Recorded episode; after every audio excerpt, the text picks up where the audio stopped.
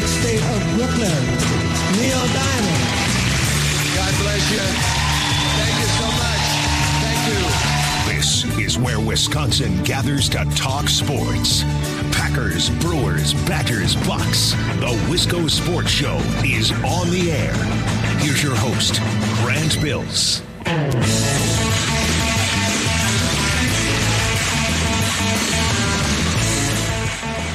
Day 2, Neil Diamond Week. This is the Wisco Sports Show. My name is Grant Bills. It just gets better as the week goes along. We start to pick up momentum. People start buying in.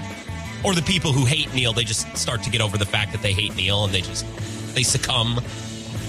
They're like, all right, fine, I'll do this for a couple of days. We're not gonna talk about Neil a whole lot today outside of 5 or 10 minutes. I'll tell you more. I'll give you a rundown of the show here in a minute or two. Last night, I had a terrifying experience. I want to share it with you.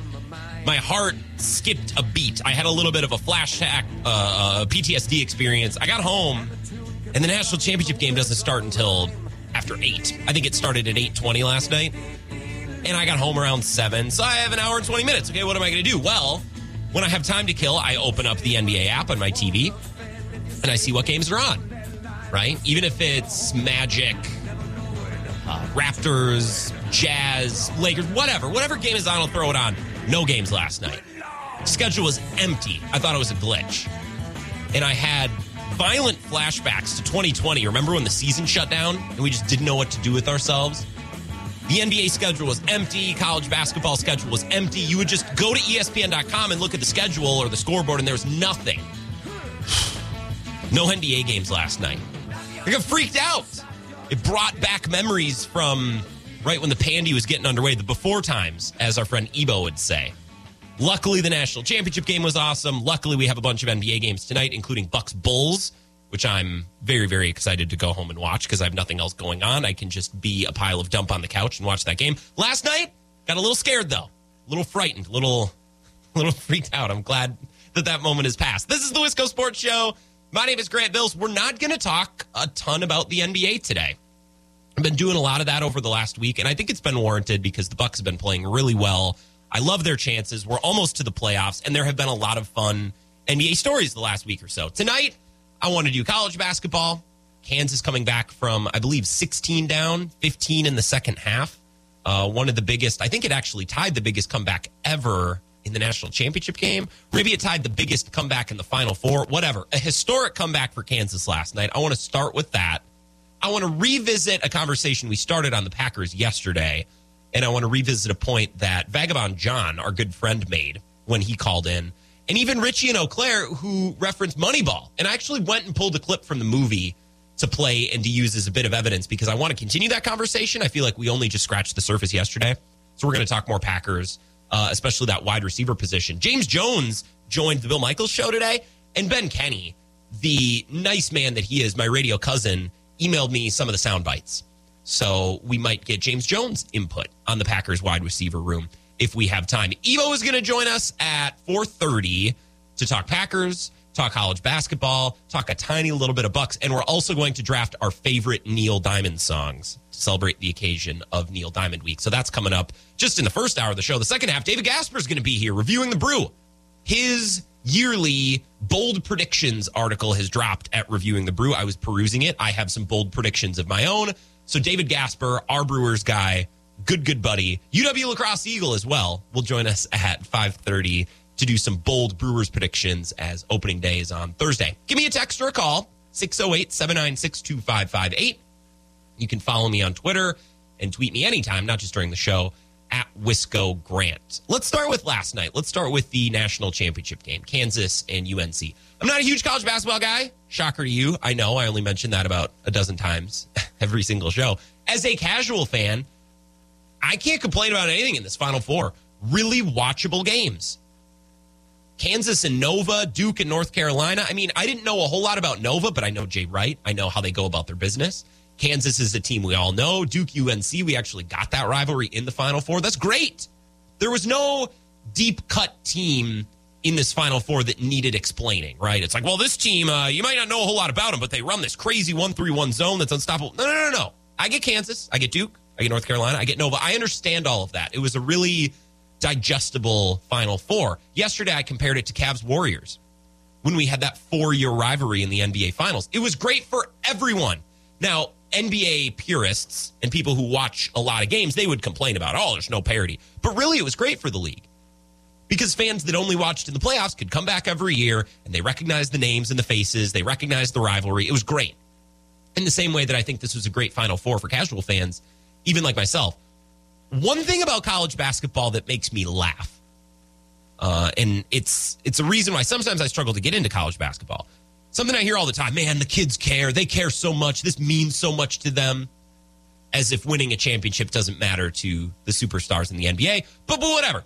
I was listening to Cowherd's Open yesterday, and I saved this clip. It made me laugh. College basketball's skill level isn't great. The officiating drives me nuts. But, man, do they care. Like, come on.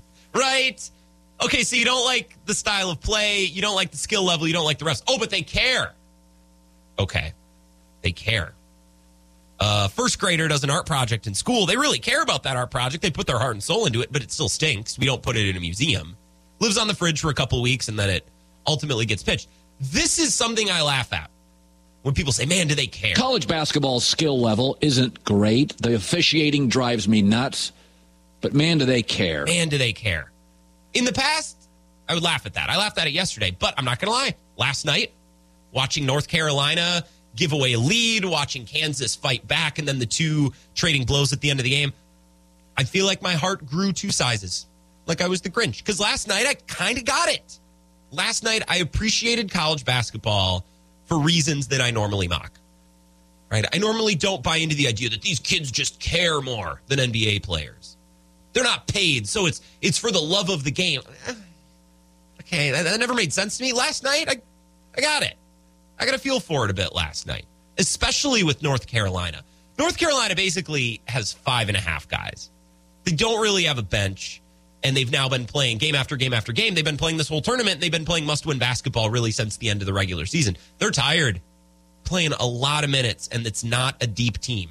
Their one bench guy almost threw up in the second half. Puff Johnson took a slug to the stomach, and he doubled over. He could barely breathe. It looked like he was going to throw up on the floor, and nobody knew what was going on. I thought the announcers, I don't know if it was Raftery or Nance or Grant Hill, or who said it, was like, man, he's a bench guy. He's not used to playing these minutes. You can tell it's impacting him. Oh, is that why he's grabbing his chest and he can't stand up?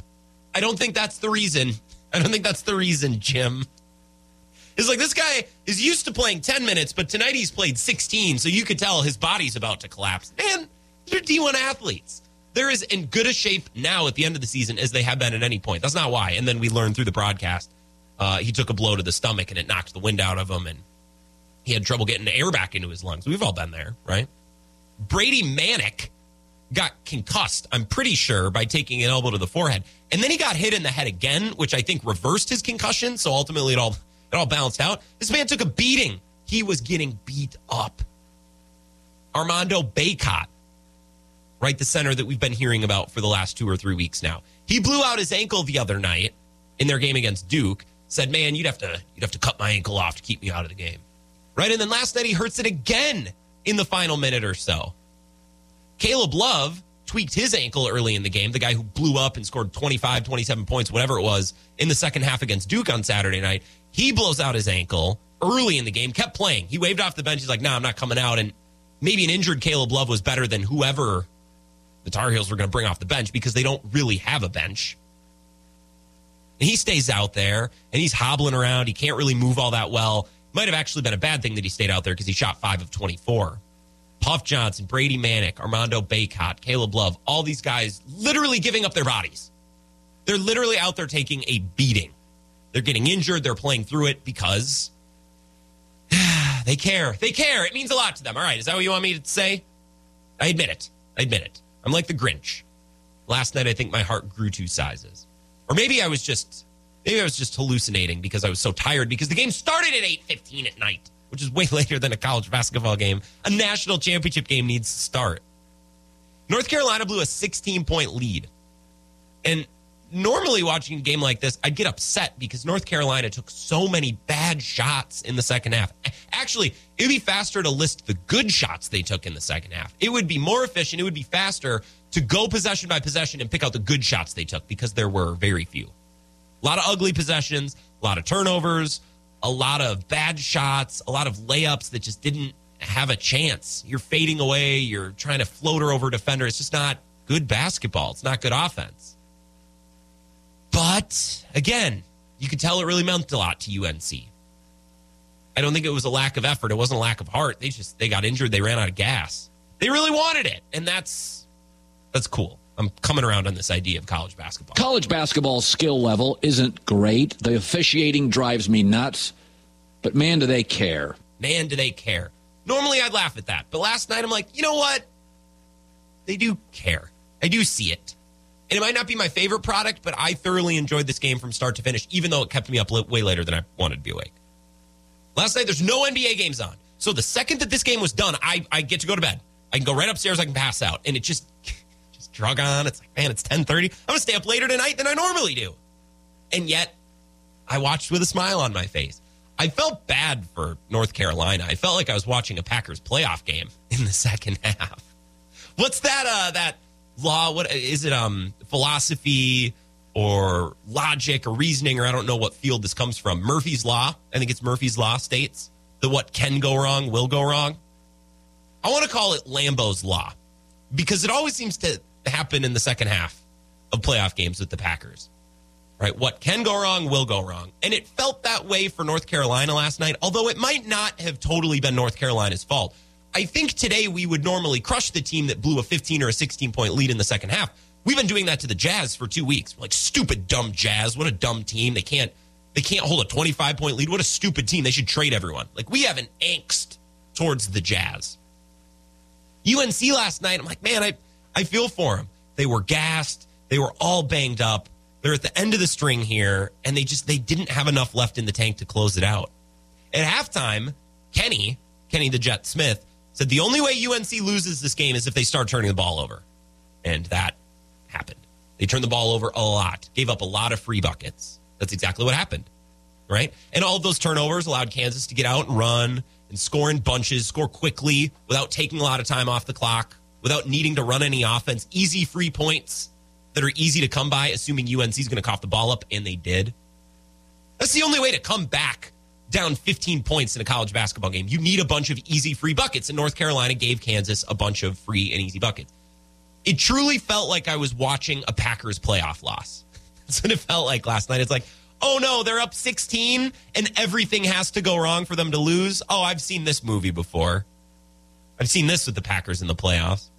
If only they do this, then they win. Well, this, and this all happened. Like in 2016, like in 2019 against the Bucks, 2019-2020 against Tom Brady at home. God.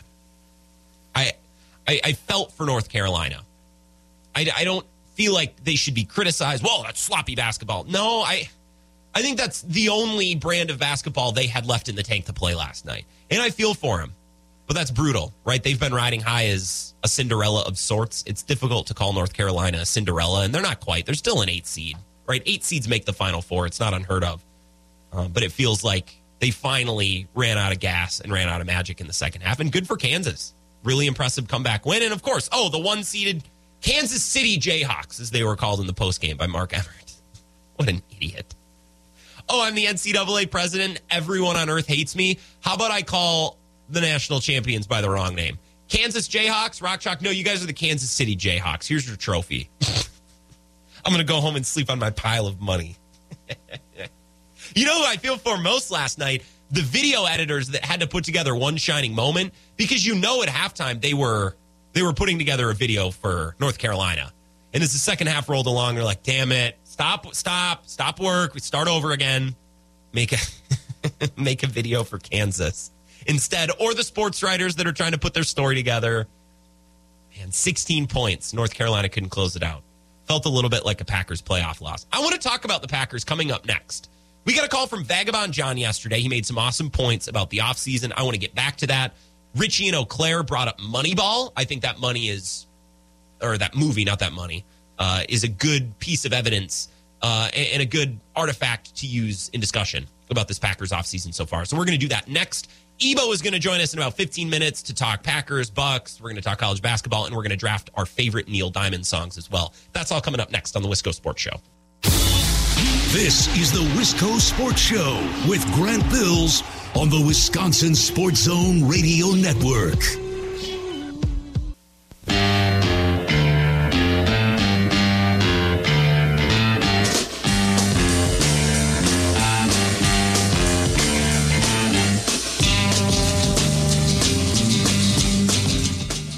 Sports Show. My name is Grant Bills. Happy Neil Diamond Week. We're going to celebrate with our friend Ebo from the Zone coming up here in about 10 minutes. 608-796-2558. Schmidt on the north side. Thank you for the text. He says, looks like another day of what we call duck weather here in North La Crosse. Yeah, the sun peaked out for like a half hour this morning. I called my grandma because I had like an hour to kill this morning. I'm going to call my mom and dad tonight. I'm just checking some boxes, catching up with family. I called my grandma and she said, oh, what's the weather doing there? Is it crummy? And I said, no, grandma, the sun is out. And it's been out for about 5-10 minutes and it's probably going to disappear very soon. And it did. But I knew my grandma would ask about the weather. So I appreciate the sun peeking out so I could spread a little sunshine. Grandma's doing well, by the way. Want to make sure I was still going to mass. And I am. Holy Week's coming up. So Catholics, let's come on, get it strapped up, get it buttoned up. This is a big week for us. So get it buttoned up. I know my grandma was happy. Now, the last couple of weeks, she didn't ask about that. She asked about last Sunday. I said, yes, I went to Mass. And I will go this weekend as well. You can find me on Twitter, too, @WiscoGrant. Tweet me during the show. Follow me there. It's a good way to go back and forth with you guys. I enjoy it. I want to talk about the Packers offseason because we started this conversation yesterday, and I feel like we didn't make enough headway. We didn't get all the way there. I believe that they got worse, but they also had a good offseason, right? That can be a thing. That can be true, right? A team can get worse, but also have a good offseason. It's like making the best of a crummy cribbage hand. You know, you get dealt a couple crummy cards, and you're like, well, I can, scrape together 6 or 8 points out of this and just hold serve until the next hand, and then I'll get a crib, right? Sometimes you just don't get a great hand, and it's up to you to do the best you can with it. And that's not exclusive to cribbage. That's a lot of card games. The Packers got dealt a crummy hand this offseason. And I think they did the best they could given the circumstances. Now, context of where they are as a franchise is also important. They have Aaron Rodgers for a couple of more years. And I think especially right now, it's not the end of the world to push out money because this thing is going to fall apart eventually. You might as well make the most of it while the window is open. Now, don't make the mistakes that the Saints are making and keep opening the window or thinking the window is open and keep going. No, when your window's closed, you got to realize that it's closed and act accordingly. But the Packers aren't there yet. So I think they made some moves that fit given the context of their offseason and where they are with their quarterback and the rest of the NFC, which isn't very good. Vagabond John called in yesterday and said, Grant, the offseason is young. It is and it isn't. Free agency has come and gone for the most part. Now, we still have the draft, but you got to understand every team gets to pick in the draft. That's not exclusive to the Packers. Oh, the Packers will add a wide receiver in the draft. Yeah, but so could the Bears and so could the Vikings, so could the Lions, so could every other team. It's like saying, well, I'm not the richest man at my place of work, but payday's Tuesday. Well, yeah, but everyone else is getting paid too, right? So I understand that we have yet to get to the draft. I get that. But every other team gets an opportunity to draft players too. So if the Packers are trying to separate themselves, the draft is a tough place to do it. Now, Richie and Eau Claire yesterday brought up Moneyball, which I think is a good example, right? He was talking about losing a superstar, Davante Adams. You recreate him in the aggregate. Now, I went and pulled the 45 seconds from this movie where Brad Pitt, Billy Beane, is explaining this. All of his scouts ask him, we got to replace Jason Giambi. Billy, where do you want to start? What player do you want to talk about first? None of them. Billy, we got 38 home runs and 120 RBIs. Guys, we're still trying to replace Giambi. I told you we can't do it, and we can't do it. Now, what we might be able to do is recreate him. Recreate him in the aggregate. The what? Giambi's on-base percentage was .477. Damon's on-base, .324. And Almeida's was .291. Add that up and you get... You want me to speak? What not point you get? 1,092. Divided by 3. It's 364. That that's what we're looking for. Three ball players whose average OBP is 364. So the last couple of years, 2 years to be exact, Aaron Rodgers had a passer rating of 96.7 when throwing to Davante Adams, his top target. That's very, very good. Adams gained 2.6 yards per route run in each of the last 3 years. Nobody else on the Packers offense was able to top 1.52. No other wide receiver was over 1.43. He was great, and he was everything for the Packers. Now he is gone. So the Packers, I assume, are going to try to recreate him in the aggregate. They're going to draft a guy, bring in a guy, and they're going to split up what Davante Adams is doing and spread that production throughout a couple of guys. I hope that's what they're going to do, because drafting one guy in the first round and expecting him to be able to do Davante Adams things won't work. That's not going to work. That's what Billy Beane, Brad Pitt's scouts, were trying to do in Moneyball. We got to replace him. You can't. So let's get a couple of guys and spread that production throughout. Now, the last couple of years, the Packers were doing the opposite. They were using one guy, Davante Adams, to do the role and the work of multiple guys.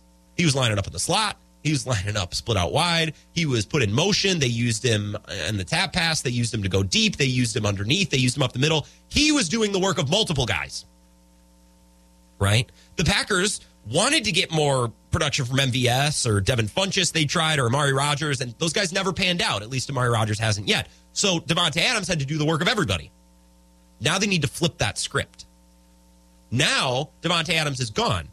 So the production that Davante Adams had, which is the production of three players, they now need to find two or three guys to pick it up. And I'm interested to see how Matt LaFleur handles it. He's got to switch up his entire offense, his entire idea. One player to do it all? No, we're not doing that anymore. Now we have two or three players. We got to do it all with them. Snip, snap. Changing philosophies, changing strategies. And Matt LaFleur has cooked up a pretty good offense the last few years with the ingredients that he was given. And he was given one stud wide receiver, and that's it. Well, now he has no stud wide receiver. You hope that he gets a couple this offseason to go with Lazard, and then, of course, Aaron Jones and A.J. Dillon and Robert Tonyan will be back, too. Now he needs to flip that script. I'm really interested to see in what ways the offense looks different and in what ways Matt LaFleur makes adjustments and makes tweaks. Because it's a challenge. He now has to coach a different offense with different personnel. I'm excited to see how he handles it. I have a hard time believing it'll be better, at least over a 17-game season, than it was with Davante Adams. But in the playoffs, who knows? Maybe it can be more effective. That starts with hitting a home run in the draft with a wide receiver. Let's hold our breath, see if they're able to do that, and then we'll go from there. Let's take a break. We'll connect with Ebo to talk Packers. We're going to talk Bucks. I don't think we're going to do Brewers. Maybe a little college basketball, too. We're also going to talk Neil Diamond. Of course, it's Neil Diamond Week here on the Wisco Sports Show. This is the Wisco Sports Show with Grant Bills on the Wisconsin Sports Zone Radio Network.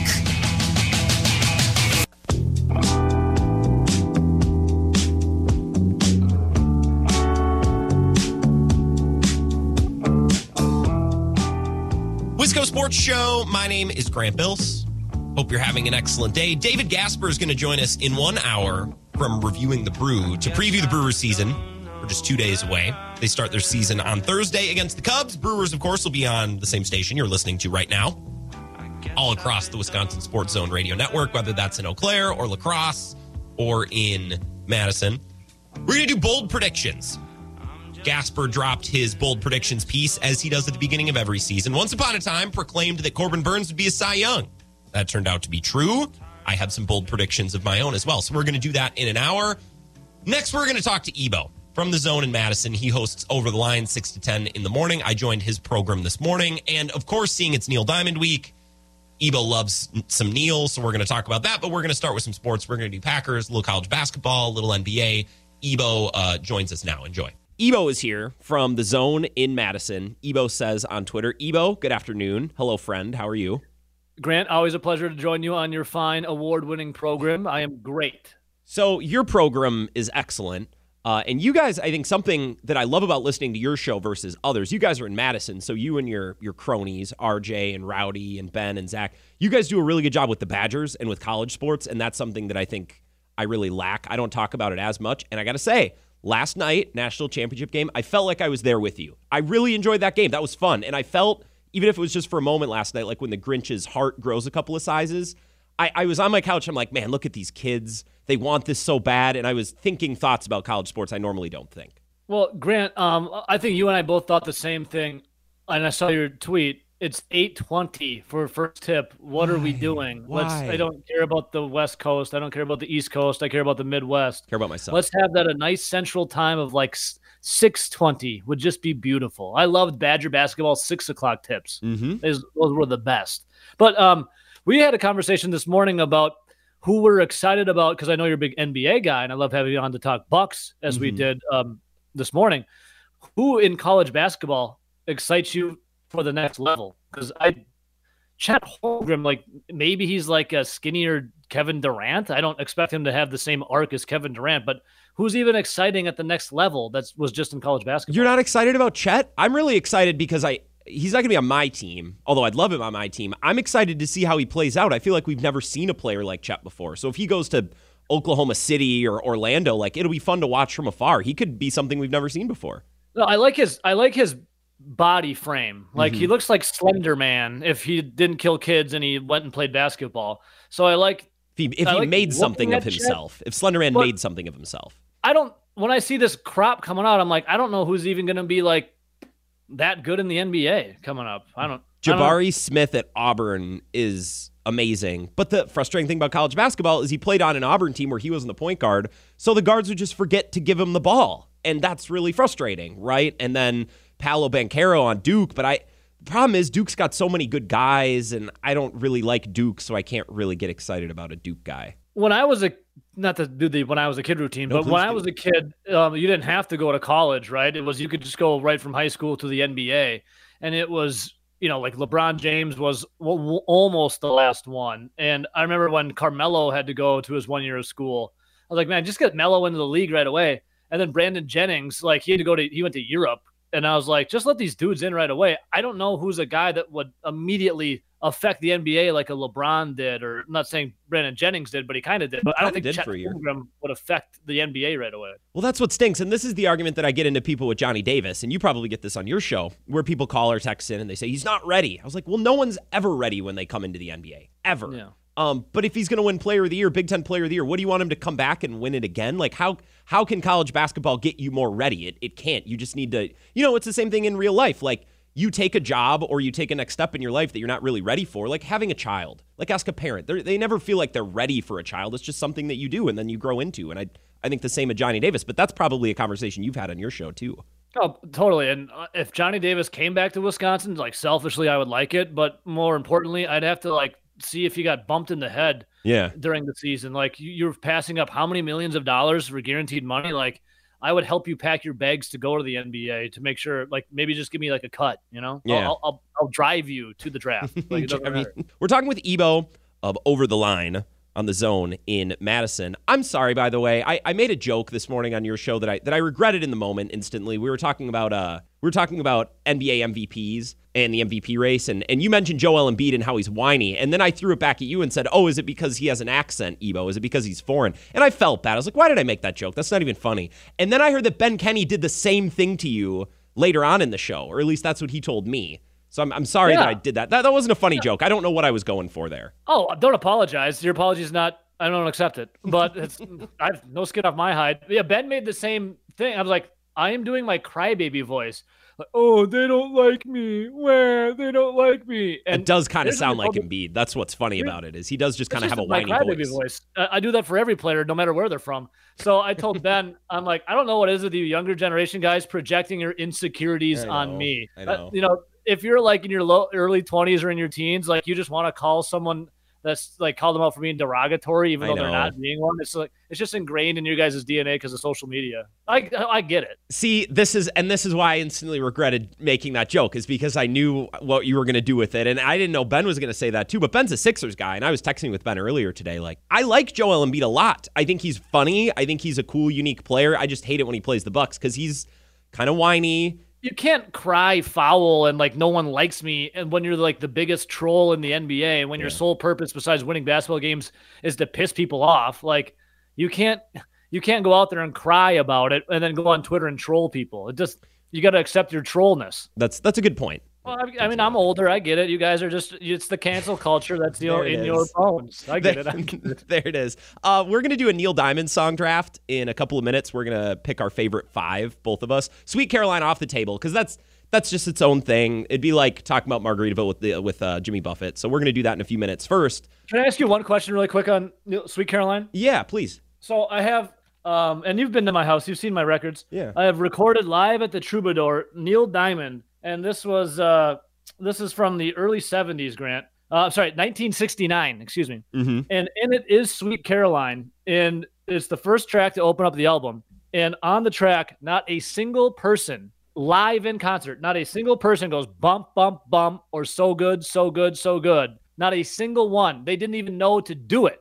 It is so bizarre to hear Sweet Caroline without the ad-libs in there from the live audience. It's like a trip. So I would highly suggest listening to this. That makes me happy. And it's funny because it's the same with, and I'll use Margaritaville again as an example, right? Like when Jimmy Buffett sings Margaritaville, everybody goes, salt, salt. It's like there was a time where the song carried itself. I'm actually okay without the ad-libs in Sweet Caroline. It stands on its own without the ad-libs. That actually makes me happy. But if you're drunk downtown on Regent Street watching a Badger game, you have to. That's an excellent teaser, by the way, for what's to come. I have one Packers question for you. I'm very curious before we get to the song draft. I said yesterday when speaking with Vagabond John, who I know is a caller, a contributor to your show as well. He's in a band with a drummer. You should play with him. Is he really? I've wanted to be in a band for so long, and I can't find anyone. I need a bass player. You got some licks on you, by the way. You're a damn good guitar player. See, now I don't want to be cocky about it. It's like a side thing, but I can never find people to play with. With Vagabond John yesterday, which is the whole point of why we got talking about bands, I said that the Packers have both had a good offseason, but they've also gotten worse. Like, can both of those things be true? I think so, right? I said the same thing you did, Grant. Wow, mind meld going on right now. No, it's I feel like they've regressed because slightly. Like, it's like if you're sitting on a fence, and part of me is like on one side, but the majority is kind of on the other side, and that's the regression side. Losing Davante Adams definitely hurts. It's the best wide receiver in the game. And I don't know how you duplicate that when you're just on your roster right now with Allen Lazard, Amari Rodgers, the ghost of Randall Cobb, and who else? It doesn't really matter. So losing that's tough. But, Jaron Reed's a nice addition. I do like, Devondre Campbell coming back, and you got Rasul Douglas back there if you can duplicate what he's done. Big Bob Tunyon is like an addition, even though, he didn't play last year. And Bakhtiari coming back, didn't play last year, is nice for the Packers. But I just think offensively, running back room is set, tight end's nice, line looking okay, but it's what happens with the wide receiver room. That's the biggest question. So I think the Packers, who haven't drafted a wide receiver in the first round since 2002, that was Javon Walker, are going to have to dip into that first round with the wide receiver. You play cribbage, right? You strike me as a cribbage guy. I've never played. I've always wanted to. Okay. I've never played. Well, I guess you don't need, but I think of cribbage, and I'm sure this applies to other card games. I know about it. Yeah, where you get a hand, and you're like, oh, okay, that's the best I could have done with the cards that I got, right? Yeah. Like, that doesn't just apply to cribbage. I feel like that's the Packers' offseason. Like, they got dealt a tricky bunch of cards, and they made the best of it that they could. I think that's a successful hand of cards. That's a successful offseason, even if they got a little bit worse by losing Adams. So when Sterling Sharp got, and this might be too old for you, but when Sterling Sharp got hurt, Brett Favre kind of had to change his game. Mm-hmm. And I equate that kind of with Davante Adams no longer here. Aaron Rodgers is going to have to change his game. Rodgers is the second reason why, the second person I blame for the loss to the Niners, the special teams being first. But Rodgers totally focused in on Davante way too much. So now Rodgers, we've always said his whole career, he makes the wide receiver. And when they go elsewhere, they don't do diddly-poo. I think Davante will be just fine in Las Vegas. But Aaron Rodgers now has an opportunity, back-to-back MVP, coming off another MVP year, obviously, to make another crop of wide receivers. So we'll see. This is a big season for Rodgers. Panchakarma cleanse, too. Get everything out of the system, all the vibes from Adams. And if he doesn't make the next wide receiver, Grant, we can have therapeutic vomiting all season. We can. Oh, God. Okay, let's take a break. Ebo is here. We're going to draft our favorite Neil Diamond songs next.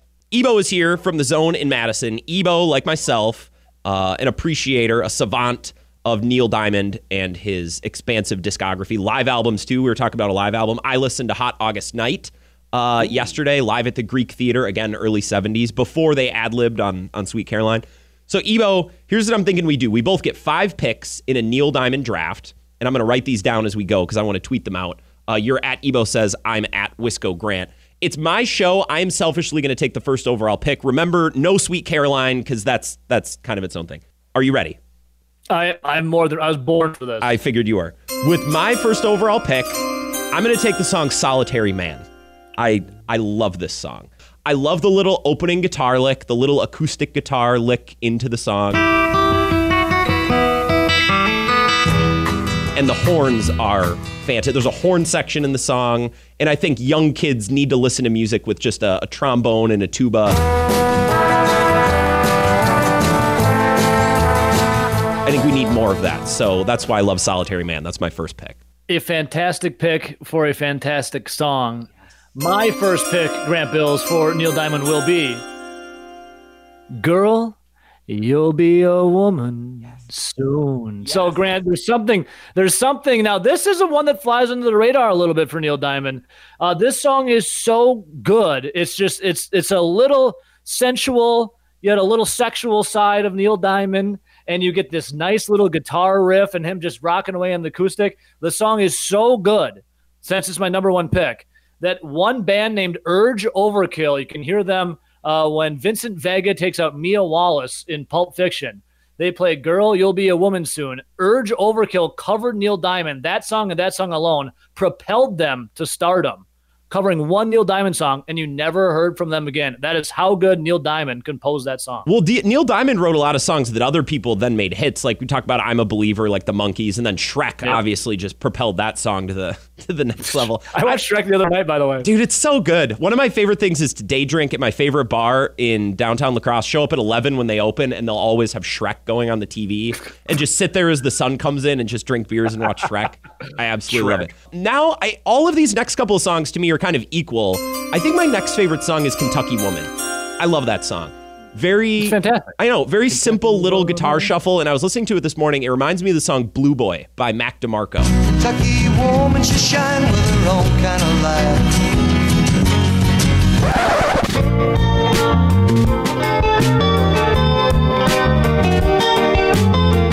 Like, it's a precursor to that song. That. They're both in B, and they both have the little slide up. And I don't know. I love Kentucky Woman. It's simple, but it does the trick. Effective. It's very simple and effective. My second pick, Grant, both my first and my second have something in common. They're both karaoke songs of mine. So if you see me out at a karaoke bar, I'll sing both of them. The next one for me is actually Neil Diamond's first Grammy nomination. I Said. Neil Diamond takes it on about his own time in therapy, actually, just talking about himself and the big city. I said to no one else. I love it, Grant Bills. My second song, and if you find me on a karaoke night, I'll probably be singing it. LA's fine, but it ain't home. New York's home, but it ain't mine no more. LA's fine, but it ain't home. New York's home, but it ain't mine no more. Imagine feeling that way. Like you have two homes, but neither one really does the trick. That lyric hits home, especially for me. He's a man destined to be on tour.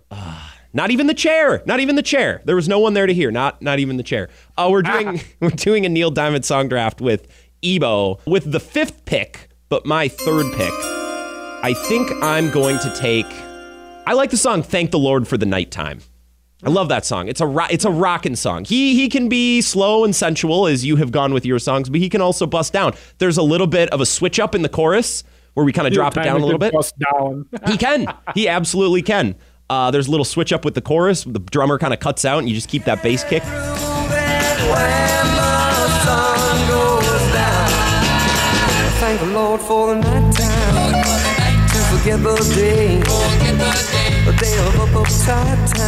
love that song. I love it. I remember it from when I was very little. Grant, for my third pick, I love build-ups. That's why I love like prog rock. So I love build-ups, like a big Tool guy, the band Tool. Love the build-up of everything, and this song has an ultimate build-up, and also is kind of just about embracing life without the glitz and the glam. You don't need all the frills. Give me for my third pick Neil Diamond's "Forever in Blue Jeans." I knew it. That song, right? The build-up and just Neil Diamond "Forever in Blue Jeans." Also, it was once a Gap part of a Gap commercial. So really, "Forever in Blue Jeans." Oh, yeah. You know, that song is not my favorite song, but it's on my board because the guitar picking intro is so catchy. It's phenomenal. It's fantastic. A builder. I know. It's a builder. It's got a great build. Okay, so we're 6 picks in. We both have 2 more songs. So this is the 7th overall pick. It's my 4th. I feel like this song might come off the board, so I'm going to grab it. Give me Cracklin' Rosie.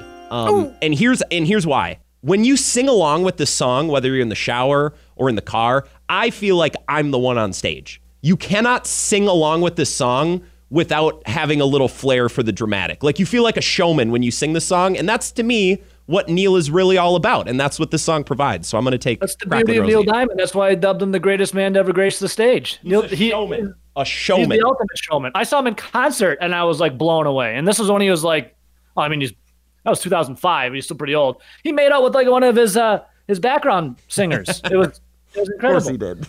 It's Grant for my 4th pick in the Neil Diamond draft.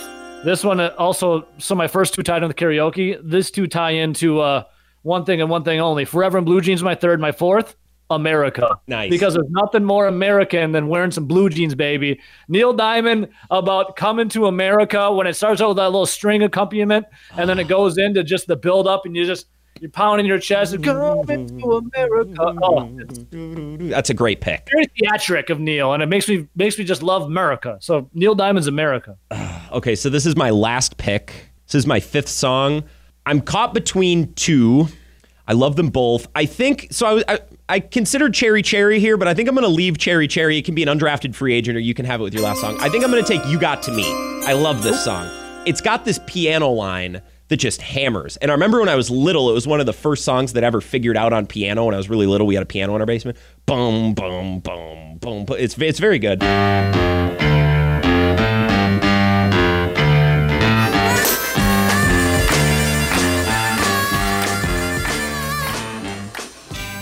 Also, there's a harmonica, and as someone who was also raised on Jimmy Buffett, that's some nice crossover. A lot of harmonica and Jimmy Buffett music. So that'll be my last pick. Love it. I love you playing some piano, Grant Bills. Hell yeah. And for my 5th pick, I had one that I was going to take. Have you heard of the band UB40? Oh, of course. Of course. So Red Wine. Yeah. Neil, there would be no UB40 if it wasn't for Neil Diamond's Red Wine. I'm not taking that, though. I just want to say UB40 wouldn't exist if it wasn't for Neil. My 5th pick, if you meet a fine young lady and maybe you go on to court her and date her, and she has a certain name, you know her parents, well, there's 2 ways this can go. Her parents are either gigantic Neil Diamond fans or the lady you're seeing might dance for money at night. But the name of the song, and if you meet a girl named Desiree, she's a good woman because her parents love Neil Diamond. If you know a girl named Desiree, I guarantee you her parents love Neil Diamond so much that they named their kid Desiree. Give me a little later, Neil, 1977, Desiree. Another kind of builder, by the way. I know a girl named Desiree. Ask her if her parents like Neil Diamond. Meet her somewhere where the lights were pretty dark and there's loud music. Yeah. Well, that's where. Doesn't have those. No, we don't have. We have morals in our city, Ebo. I know your town is. There's just people. You know. Oh, in Madison, a lot of people pretend to have morals, Grant Bills, and then they pretend, funny. And then when you catch them doing something nefarious, they deflect. I love that. I'm going to tweet out the results. We both took 5 songs. This isn't really a competition thing. I wanted a way to both talk about some of our favorite songs. We never had any conflicting songs. No. I celebrate the whole catalog. I know. Well, we're Neil fans, right? We appreciate it through and through. Live album, studio, mono, stereo, from beginning to end. It's all good. Ebo, I appreciate this. It was nice to chat with you. Maybe I'll see you in a couple weeks. I expect to get an anytime drink with you. I appreciate you coming on and talking to me. It's on me. Thank you. And we'll listen to Neil Diamond on the jukebox. Thanks, Ebo. Have a good one. You're the man.